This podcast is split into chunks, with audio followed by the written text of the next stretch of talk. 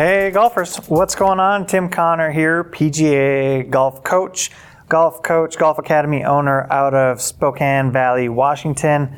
My job every day is to help people play better golf.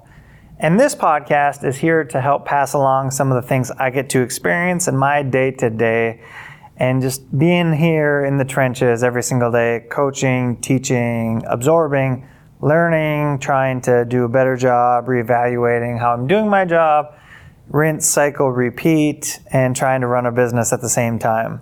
That's my story, and I'm sticking to it. And this podcast is solely dedicated to help you with your golf learning curve. Golf is a vast sport, there's a lot going on short game, putting, long game, driving it, it's hard to decipher where, where to put your energy and your time. But that's kind of what makes it awesome and beautiful is like you, I tell people you never win golf. So you don't just wake up one day and have it mastered. You definitely see glimpses of things that are amazing and glimpses of things that are just the opposite of amazing. But at the end of the day, it's about making progress. It's not about perfection. This game is about progress, not perfection, and I hope you can keep that in your mindset as you're working towards whatever's important to you.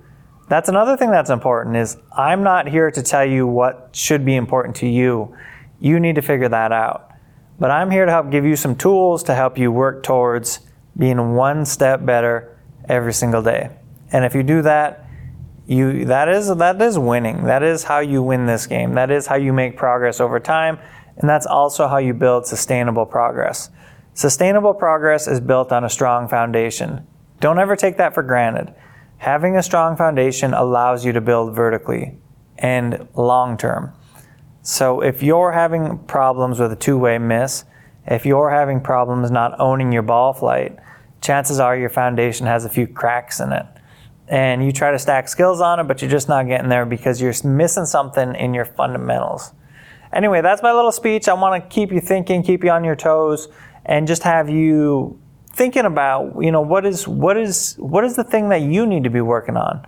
Where do you need to be allocating your time? How, what does your roadmap look like?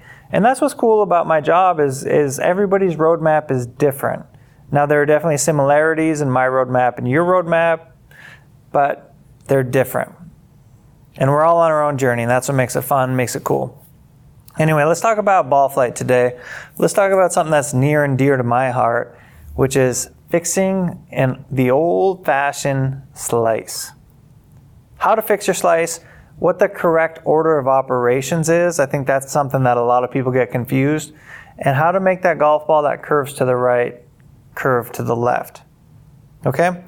This is a very important subject. It's near and dear to my heart. A lot of you don't understand that you struggle with a slice or an open club face, and the reality is that you do. If you've ever watched a wedge fade to the right, if you ever, you know, hit one right going right with a driver, if you struggle hitting the ground before the ball, you may also struggle with a slice and not know it. If you can, Take some slow motion video of your swing, analyze it, and tell me how your club face looks one or two frames prior to impact. Does it look like it's pointed down at the golf ball? Because more often than not, it's not pointed at the golf ball. It's pointed way right. And best case scenario, it's getting flipped shut at the bottom of your golf swing for most.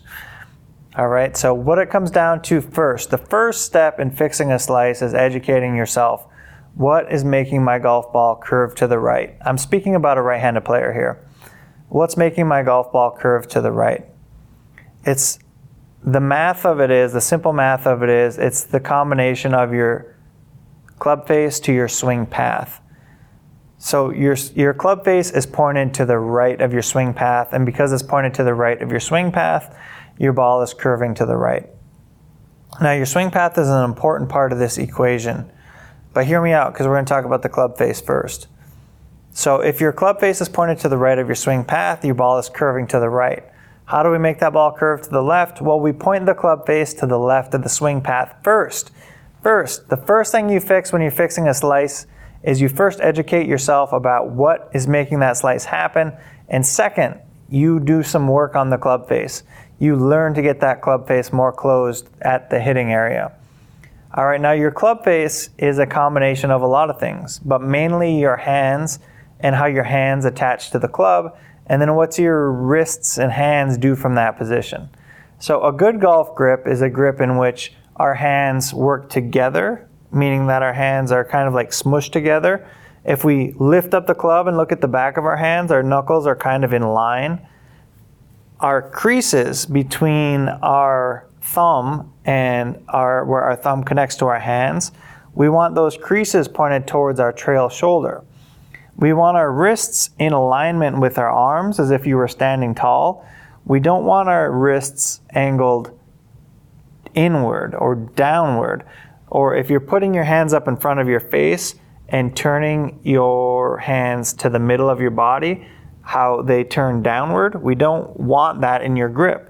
We want your hands in a neutral position, mostly in your fingertips, and the creases pointed towards your trail shoulder. Now, your grip is just the beginning, it's just scratching the surface.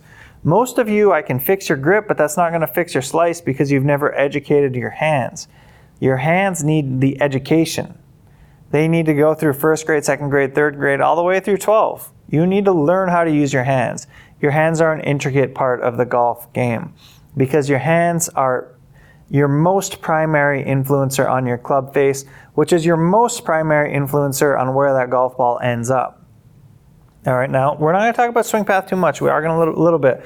But today is a club face related discussion because that is step one when it comes to fixing a slice.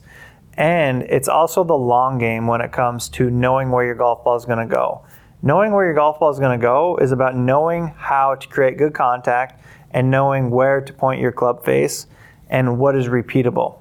Yes, you need a functional swing path. You need a swing path that is traveling hopefully from the inside of the golf ball, hitting the golf ball, and then traveling back to the inside in a semicircle. If you're measuring it on something like a Foresight GCQuad or a Trackman, I like a swing path anywhere from zero degrees to five, six degrees inside out. Now, we're not going to get into the weeds on that because we're talking about fixing slices. And what's important to fix a slice? What's important to fix a slice is educating yourself, your hands, and how to make that club face point to the left of your swing path. Okay, so now you have a decent grip. Your hands are together. The creases are pointing towards the trail shoulder. Our wrists are in alignment with our forearms. We're not drooping our wrists back or any of that goofy stuff. We have a decent golf grip. From that point, the main primary influencer on club face angle that we need to be educating is our lead hand, and our lead hand needs to get really, really good at twisting to the left. Now, for any of you that have ever used a screwdriver, I want you to imagine putting that screwdriver into the screw and twisting counterclockwise. That is the motion we need to employ in the golf swing to get the club face closed. We need to twist counterclockwise. And when does that happen? Well, it starts happening at the top of your golf swing and should continue basically into the hitting area. Your wrists are progressively turning to the left, and there's not like a right or wrong amount. It's more ball flight related.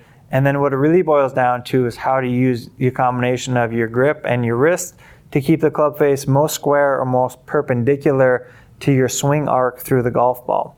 So if you can imagine the way to hit the golf ball the straightest or the most predictably is to keep your club face square or at 90 degrees to your swing arc through the hitting area. That is ultimate club face control. That is something we should all be working towards in the long game, meaning that it's something that we're always working towards. We can always have better control of our club face, and really that's what creates predictability over time. Now, your swing path. I almost always do not fix swing path first, number one, because it's very uncomfortable when you change your swing path and you have a wide open club face. So what happens is you're just going to hit the ball further right going right. That is very that is a very hard way to learn golf. Number 2 is because when we fix the the club face, the swing path gets better on its own. So we haven't had a swing path discussion, but the swing path is already starting to get better. And for some, it'll come most most, if not all, of the way to where it should be. Interesting, right? Your swing path is very much influenced by your wrist positions, and your wrist positions are very much influenced by your club face. And I think instinctively, most of us have an idea of how to get the golf ball to go where we want it to go. So when we start closing the club face, we actually swing a little more inside out or to the right of the target than what we were used to because instinctively we know that our club face is closed and we don't want to hit a quack hook going left, a duck hook, and for that reason we'll actually naturally or instinctively swing a little more inside out. So to recap, what do we do? We fix the club face first, we educate ourselves and our hands as to how they should work to make that golf ball curve to the left. Now, in the progression of fixing a slice, you're not just going to first fix your slice and be done. The first thing you're going to do is learn to hook the golf ball. If you're a slicer, you need to learn to be a hooker. You're going to learn to hook the golf ball and you're going to get pretty damn good at it. And the reason for that is hooking the golf ball is a skill that you've never explored or experienced, so you want to get good at that. And the second reason for that is all the things that we would do to open up the club face after you've hooked the golf ball, I consider to be good player problems. That whole series of events to go from hooking back to hitting it straight is a good progression of positive skills to get you back to where you want to be. We hook the golf ball for some amount of time, then we come back to relatively straight. And that's a wonderful progression, friends. That that means you've done a wonderful thing to your ball flight. You're going to have more predictability. You're going to understand your ball flight further because now you know how to slice the ball. Now you know how to hook the ball. Now you have the ingredients. Now you've educated your hands. And because of that, you're a more complete player. And that's what I'm all about. We're playing the long game, not the short game here, meaning that we're going to play this game for a long time. We want to stack skills on skills, on skills, on top of education, on top of skills and just keep the motor moving the right direction. Even if it's moving slow, as long as it's moving the right direction, it's all good. Anyway, I appreciate you all for listening. I appreciate you for hanging out for this podcast. Share it with a friend, leave it a review. You don't know how much that actually helps.